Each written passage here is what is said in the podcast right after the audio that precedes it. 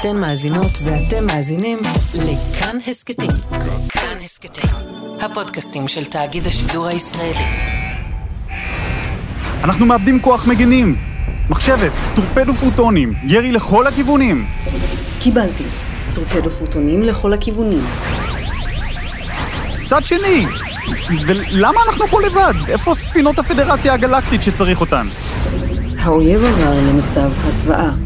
טוב, חלאס, נמאס, מחשבת, זה הזמן להתחפף מכאן. שילוב מנועים למהירות האור. היכון, החן, אינגייג'.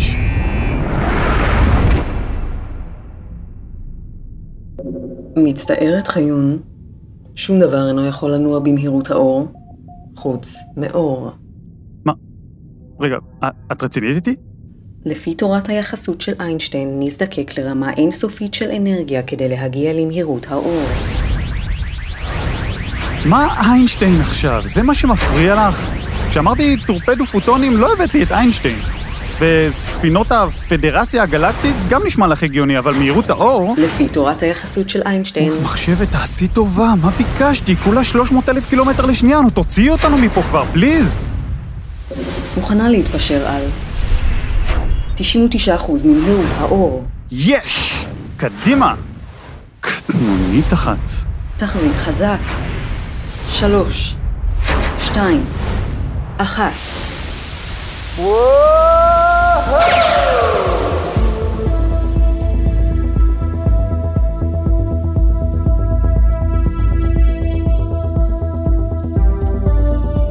היי, אני בר חיון, והפעם בסוכן חלל, הנוף שרואים מהחלון כשמתקרבים למהירות האור. שהוא, מה אני אגיד לכם, בכלל לא כמו שרואים בסרטים. אם כבר ראיתם איזה סרט שניים של מדע בדיוני בחלל, אז אתם כבר יודעים על מה אני מדבר. בדרך כלל הכוכבים בחוץ הופכים מנקודות לקווים, כמו נוף שנמרח כזה, כשמצלמים ממכונית במהירות ממש גבוהה, ואז יש סאונד מגניב, ווש כזה, והחללית טסה במהירות האור. אבל זה שקר מוחלט. בעצם, זה שקר כפול. מהירות האור מגיעה בחלל לכ-300 אלף קילומטר בשנייה אחת. בשנייה אחת האור עושה כברת דרך שאם אוטו היה צריך לעשות אותה ב-100 קמ"ש בלי לעצור בכלל, זה היה לוקח לו ארבעה חודשים, כן? אוקיי, שנייה אחת מול ארבעה חודשים. זאת מהירות פסיכית, ולא פלא שפעם חשבו שמהירות האור היא אינסופית. אבל כבר בשנת 1600, גלילאו חשד שזו אשליה. שהאור פשוט מהיר מכדי שנוכל לתפוס את המהירות הזאת בעין. וזה לקח זמן, אבל בסוף גם הצליחו להוכיח שלאור יש מהירות סופית. האמת שהיום אתם יכולים לעשות ניסוי בבית ולמדוד את המהירות הזאת. כל מה שאתם צריכים זה סרגל, מיקרוגל ותבליט שוקולד. לא צוחק, ואני אשאיר לינק בתיאור הפרק שיסביר איך לעשות את הניסוי הזה בעצמכם. הניסוי בהשגחת הורים בלבד, תאגיד השידור אינו אחראי על טפטופי שוקולד על הספה וחורים בשיניים.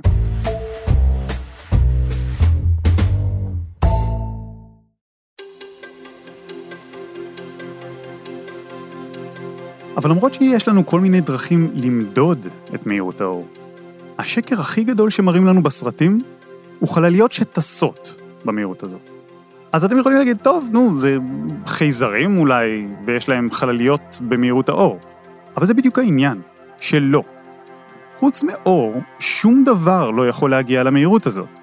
וגם לא יוכל, אף פעם, לעולם, גם לא עוד מלא שנים כשתהיה לנו טכנולוגיה מדהימה ונוכל להדפיס לנו פסטה לארוחת צהריים, להקליט את החלומות שלנו בלילה ולחיות עד גיל 400.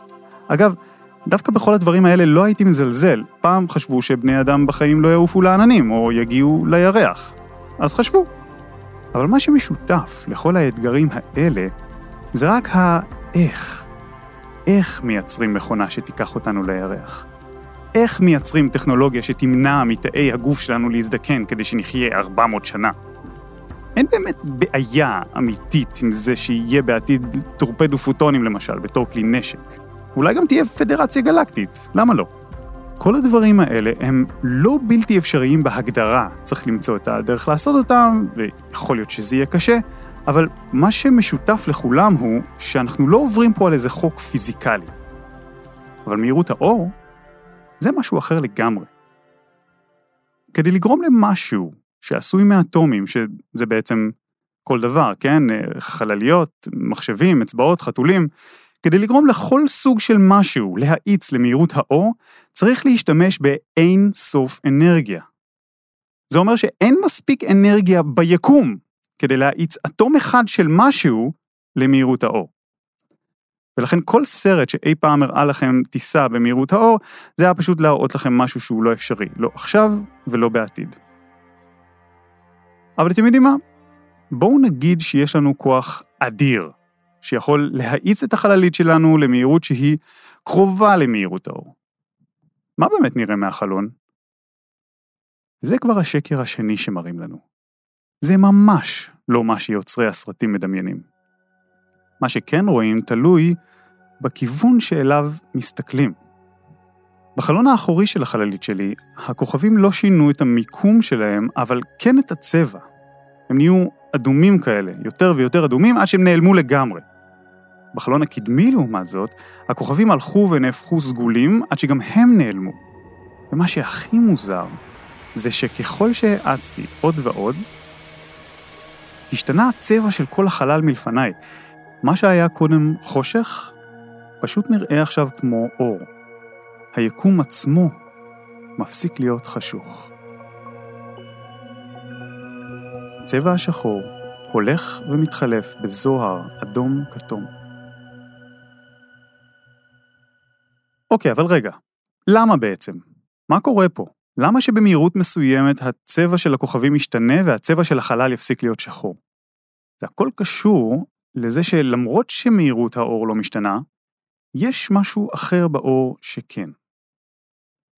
אולי אתם כבר יודעים שאור זה בעצם קרינה אלקטרומגנטית, חלקיקים זעירים שנקראים פוטונים שזזים בקו ישר. אבל מה שאנחנו מתכוונים אליו כשאנחנו אומרים אור, זה מן הסתם רק הקרינה שהעין שלנו יכולה לקלוט. את רוב הקרינה בעולם אנחנו בכלל לא רואים, ובחלק מהמקרים רוב האנשים אפילו לא יודעים שמדובר באותו דבר, שזה הכל אותם פוטונים. גלי רדיו נניח, הם סוג של קרינה אלקטרומגנטית, אור שאנחנו לא יכולים לראות. רשת וי-פיי אלחוטית, קרינה אלקטרומגנטית. קרני רנטגן, גלי מיקרו, קרינה סלולרית, כל הדברים האלה כולם הם אותם פוטונים שזזים במהירות האור. אחד הדברים שמבדילים ביניהם זה התדר שלהם. כלומר, התדירות, הקצב שבו זזים הפוטונים של הקרינה. כמו שיש תדר קול נמוך ותדר קול גבוה, אז יש גם אור בתדר נמוך כמו אדום ובתדר גבוה כמו סגול. וכמו שאתם לא יכולים לשמוע משרוקית כלבים, ככה גם אין לכם סיכוי לראות אור אולטרה סגול. אלא אם כן אתם פרפרים. העניין הוא שכדי להבין למה במהירות שקרובה למהירות האור הנוף בחללית משתנה כל כך, צריך להבין שתדרים הם יכולים להשתנות. עכשיו, כדי להדגים את זה, אנחנו נעשה את ניסוי הרמקול המעופף. אזהרת בטיחות. אחרי הפעם האחרונה ממליצה להימנע מניסוי הרמקול המעופף. עכשיו, סמכי עליי, אני יודע מה אני עושה. בפעם הקודמת זה נגמר במסך מחשב שבור. רק אומרת. נכון, לכן הפעם זה יהיה ניסוי מחשבתי. הרי אמרנו שתדר זה הקצב שבו גלי הקול מתקדמים באוויר. אז אם, ואני מדגיש, אם מישהו יזרוק לכיוון שלכם את הרמקול שבו אתם שומעים אותי עכשיו, ונניח שהוא יזרוק אותו ממש, אבל ממש חזק ומהר, מהירות הקול לא תשתנה, אבל קצב גלי הקול יגבר. זאת אומרת, התדירות שלהם תהיה גבוהה יותר ויותר, ואני אשמע לכם בקול גבוה יותר ויותר, ואז בהנחה שהרמקול פספס את הראש שלכם, אז ברגע שהוא יתרחק, גלי הקול יברחו מכם, והתדירות שבה הם יגיעו אליכם תהיה נמוכה יותר. זה נשמע מוזר, אבל זה קורה כל פעם שאופנוע רועש טס בכביש לידכם. ככל שהוא מתקרב, הקול שלו נהיה גבוה יותר. וברגע שהוא חולף אתכם, הוא נשמע נמוך יותר. האופנוען אגב לא שומע את כל העיוותים האלה, האופנוע שלו נשמע לו אותו דבר. האפקט הזה קורה רק כשהמקור הקול זז אליכם, או אתם אליו. אם נניח הייתם עומדים בכביש וחוששים שהאופנוע נפגע בכם, אז הוא היה שומע אתכם צורכים בערך ככה.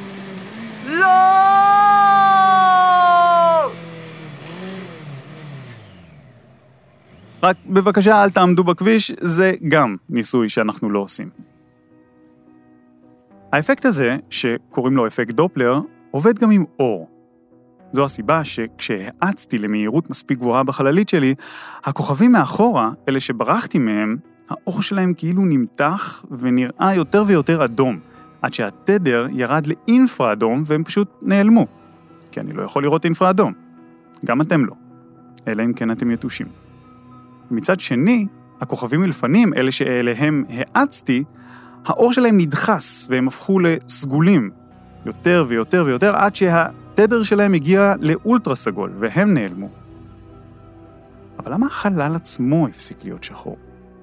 למה החושך נהיה אדום? זה בעצם אומר שאיפשהו שם מקדימה חייבת להיות קרינה כלשהי.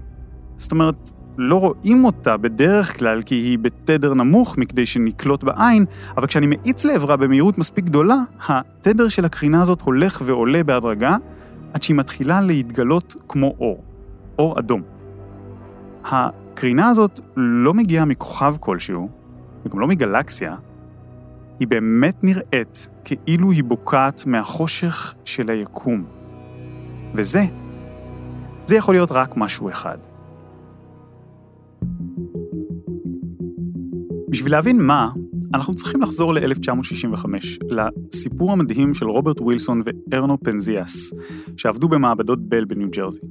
שני המדענים האלה קיבלו לבדיקה אנטנה חדשה שנקרא אנטנת השופר.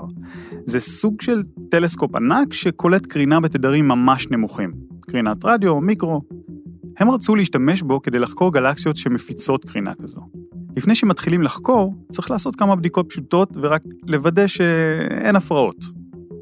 מי ששיחק פעם בווקי טוקי מכיר את זה. לפני שעולים על התדר הנכון ואפשר להתחיל לדבר אחד עם השני, צריך לכוון אותו ככה שיהיה כמה שפחות רעש מפריע. אז מה ווילסון ופנזיאס עושים? הם מפנים את הטלסקופ שלהם לאזור בשמיים שממנו לא אמורה להגיע בכלל קרינת רדיו. אבל להפתעתם, הם גילו בכל זאת הפרעה בלתי צפויה. חלשה אמנם, לא משהו עד כדי כך מפריע שאי אפשר היה לעבוד איתו, אבל זה עצבן אותם. כי הם, הם לא הבינו מאיפה הרעש רקע הזה מגיע. אז הם הפנו את הטלסקופ לכיוון אחר. זה גם לא עזר. הם חשבו שזה מגיע מאיזה ניסוי שהצבא ערך בסביבה. לא, זה לא היה זה.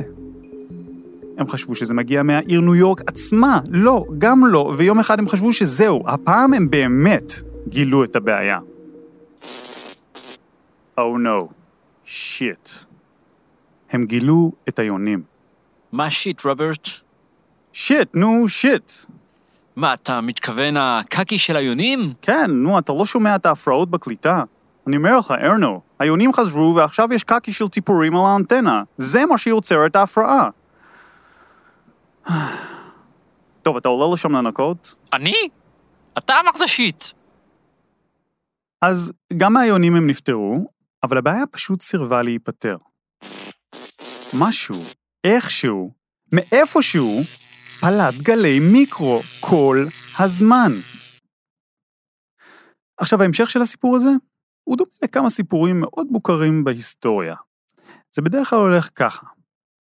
מישהו רוצה לעשות משהו, מפשל, או נתקל בבעיה, ואז בטעות מגלה משהו אדיר. קולומבוס רוצה להפליג להודו דווקא מכיוון מערב, ובום, בטעות מגיע ליבשת אחרת לגמרי ומגלה את אמריקה. דוקטור אלכסנדר פלמינג מתבאס לגלות שבצלוחיות החיידקים שלו במעבדה התפתח עובש שהרס לו את הניסוי, ובום, בטעות מגלה את האנטיביוטיקה, שמאז כבר הצילה מיליארדי בני אדם. אז ככה זה גם בסיפור של ווילסון ופנזיאס. הם חיפשו קקי של ציפורים, ובום, בטעות גילו משהו שזיכה אותם בפרס נובל. והבום שלהם היה הבום הגדול מכולם. מה ששני החבר'ה האלה גילו היה כל כך חשוב ומסעיר, שהוא שינה את האופן שבו בני אדם תופסים את היקום כולו. יודעים מה זה היה? השרידים הראשונים לבריאת היקום. ההפרעות המטרידות האלה, שהיום אגב קוראים להן קרינת הרקע הקוסמית, היו בעצם תמונת היקום אחרי שהוא נולד והיה יקום תינוקי קטן. וזאת לא הייתה רק תמונת יום הולדת, אלא כזו שעמדה לחסל את אחד הוויכוחים החריפים ביותר בהיסטוריה של המדע, הוויכוח על מוצא היקום. במילים אחרות, הקרינה הזאת שווילסון ופנזיאס קלטו בתור קרינת מיקרו חלשה, מה שאני רואה עכשיו מהחלון של החללית שלי בתור זוהר כתום שמימי, הייתה לא פחות מהמפתח לתעלומה הגדולה מכולן. איך הכל התחיל. כי תראו, עד שנות ה-20, עולם המדע חשב על היקום בתור מקום יציב. אינסופי, אבל יציב. מרחב נצחי כזה, שמעולם לא הגיע משום מקום ולא הולך לשום מקום, בלי התחלה ובלי סוף. אבל לפני איזה מאה שנה, שנות ה-20, התגלה משהו די מדהים. הגלקסיות סביבנו נראו כאילו הן הולכות ונהיות אדומות יותר. זה אומר שהן הולכות ומתרחקות מאיתנו. ולא רק מאיתנו, אלא גם אחת מהשנייה.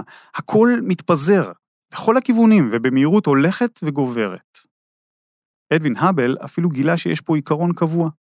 ככל שגלקסיות רחוקות יותר, ככה הן בורחות מאיתנו ומשאר הגלקסיות במהירות גבוהה יותר. עכשיו, אם זה נכון, זה אומר שאתמול הן היו קרובות יותר אחת לשנייה. ולפני שנה, אפילו עוד יותר קרובות. ולפני מיליון שנה, עוד יותר, ובעצם כשמריצים את הזמן אחורנית, מגיעים למסקנה הבלתי נמנעת, שפעם, לפני מיליארדי שנים, לפני שכל הדברים התפזרו לכל הכיוונים, הם היו אמורים להיות קרובים. ממש קרובים. וכיוון שאלה די הרבה דברים, כל מה שיש ביקום, זה אומר שהם היו צריכים להצטופף ממש. הרעיון הזה, של מפץ גדול שבו כל היקום מתפרץ מנקודה אחת והוא מתפשט עד היום, הוא נשמע להרבה אנשים מוזר גם היום, אבל פעם, הרבה מדענים ממש שנאו אותו. כולל איינשטיין אגב. מדענים שהמשיכו להאמין שהיקום קבוע ונצחי. שהוא לא התחיל ולא ייגמר ומספיק עם השטויות. הם ניסו להסביר בכל מיני חישובים ותיאוריות למה הגלקסיות הרחוקות הולכות ונהיות אדומות יותר. מדען אחד, אה, פריץ צביקי, טען שזה בכלל בולשיט והן לא מתרחקות.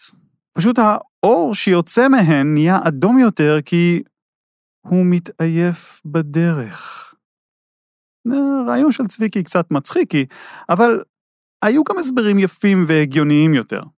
היו שטענו למשל שכן, בסדר, היקום אולי מתפשט, אבל זה לא אומר שפעם הוא היה בנקודה אחת. היקום תמיד היה אינסופי, הוא פשוט מכפיל את עצמו כל הזמן וממשיך להיות עוד יותר אינסופי. וכל הגלקסיות שכביכול מתרחקות מאיתנו, זה לא שהן פעם היו קרובות יותר, הן פשוט גלקסיות חדשות שנוצרות כל הזמן ביקום. הן מתרחקות כי הוא כל הזמן ממשיך להתפשט ולהיות עוד יותר אינסופי. חייבים להודות שהסיפור הזה לא פחות הגיוני מהסיפור של המפץ הגדול. עכשיו, לי אישית, כל הוויכוח הזה מזכיר קצת את הוויכוח אם מהירות האור היא אינסופית או לא. אלה אומרים ככה, אלה אומרים ככה, די כבר, נו, אה, אי אפשר להחליט ככה עם אמונות. צריך הוכחה, אחת ולתמיד, כדי לענות על השאלה איך הכל התחיל. רק שאם אין לכם מכונת זמן, אז מה כבר אפשר לעשות? למרבה המזל, היה משהו אחד שכן היה אפשר לעשות. בואו נראה.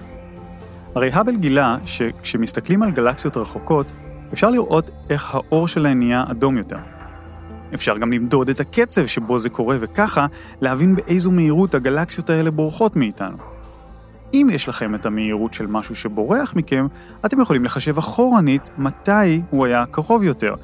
מתי כל הגלקסיות היו קרובות כל כך שהם הצטופפו בנקודה אחת. כלומר, זה אומר שאפשר לחשב את גיל היקום. אגב, זה יוצא 13.7 מיליארד שנה, זה גיל היקום. אין יום הולדת עגול בזמן הקרוב. אם כל זה נכון, והמפץ הגדול באמת קרה, אז הייתה חייבת להיות שם מלא אנרגיה בהתחלה. מלא חום. פשוט כי זה מה שקורה כשדוחסים דברים. אם אי פעם ניפחתם גלגל באופניים במשאבה ידנית והרגשתם שהיא מתחממת, אז עכשיו אתם יודעים למה. זה בגלל שהאוויר שם נדחס. ככל שתדחסו יותר דברים למקום יותר צפוף, ככה יהיה יותר חם.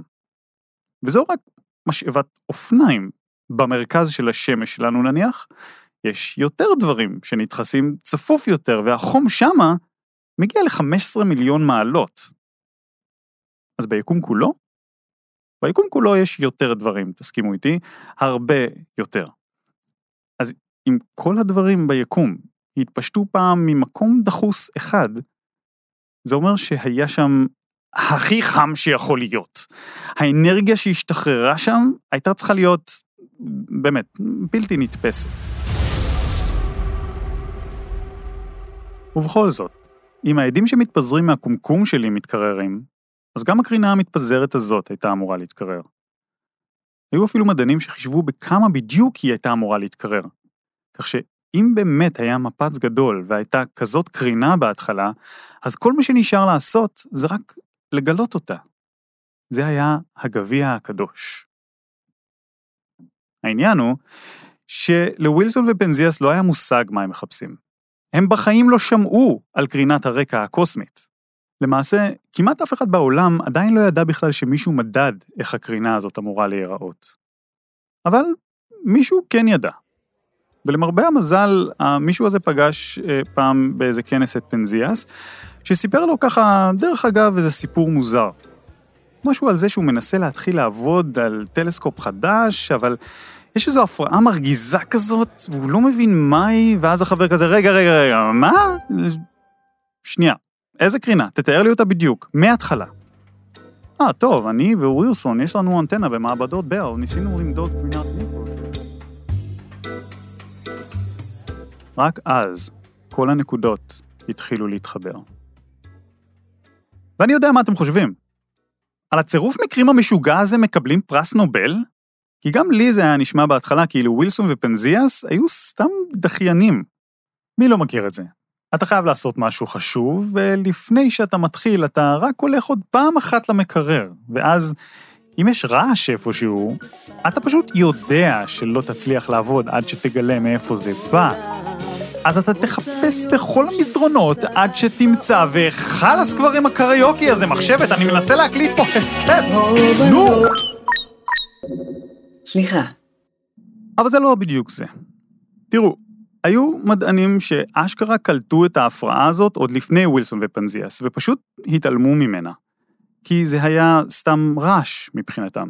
וזה לא רק שווילסון ופנזיאס היו פדנטים להחריד, גם מבלי שהם יבינו, הם כנראה הרגישו שיש פה תעלומה מעניינת וחשובה. ולכן, הם לא סתם דחיינו שבוע או שבועיים או חודשיים. שנה שלמה הם התעקשו לגלות מאיפה ההפרעה המעצבנת הזאת מגיעה, והם סיפרו עליה לכל מי שהם רק יכלו. הם בזבזו כסף וזמן ומשאבים במקום שבו אף אחד לא עשה את זה לפניהם. ומהעקשנות הזאת שלהם נולדה אחת התגליות היפות ביותר בהיסטוריה.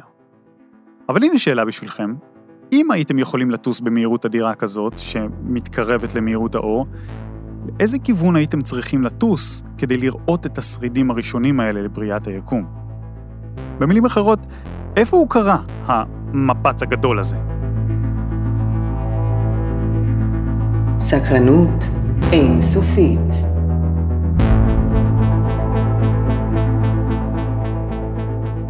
כשמדענים מדברים על המפץ הגדול, אנחנו בדרך כלל מדמיינים נקודה מסוימת שממנה הכל התחיל.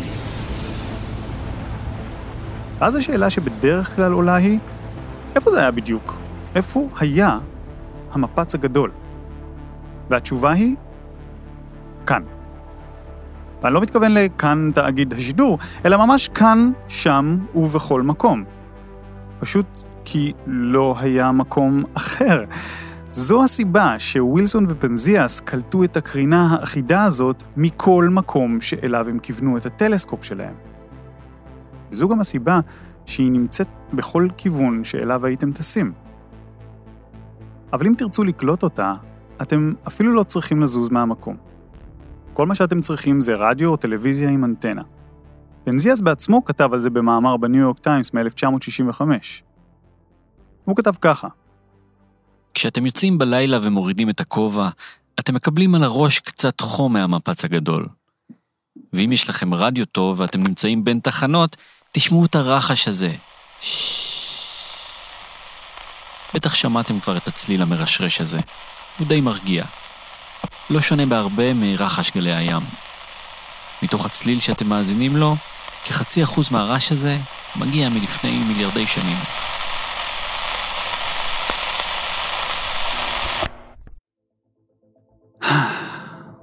אלה היו שידורי היקום הקדום, שמגיעים אליכם בחסות הנצח.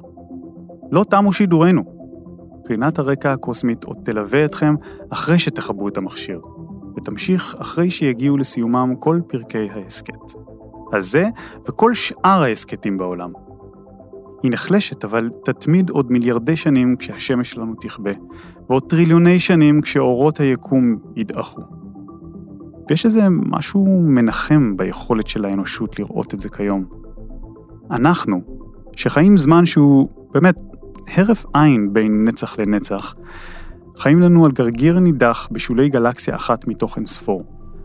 אנחנו יכולים להרים מבט מהמקום הזעיר שלנו ולהציץ רגע במעוף הציפור השקטה והנצחית הזאת, שהיא הד לתחילת הדבר האחד שבתוכו כל הדברים כולם.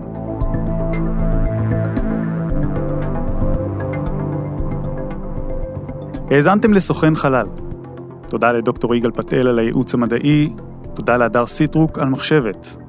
ניר גורלי ערך, רחל רפאלי ערכה את הסאונד והמיקס. פרקים נוספים מחכים לכם באתר ובאפליקציה של כאן וכאן חינוכית ובכל מקום שאתם מאזינים ומאזינות בו לפודקאסטים. אני בר חיון, ניפגש בפרק הבא, ועד אז, תמשיכו להביט למעלה.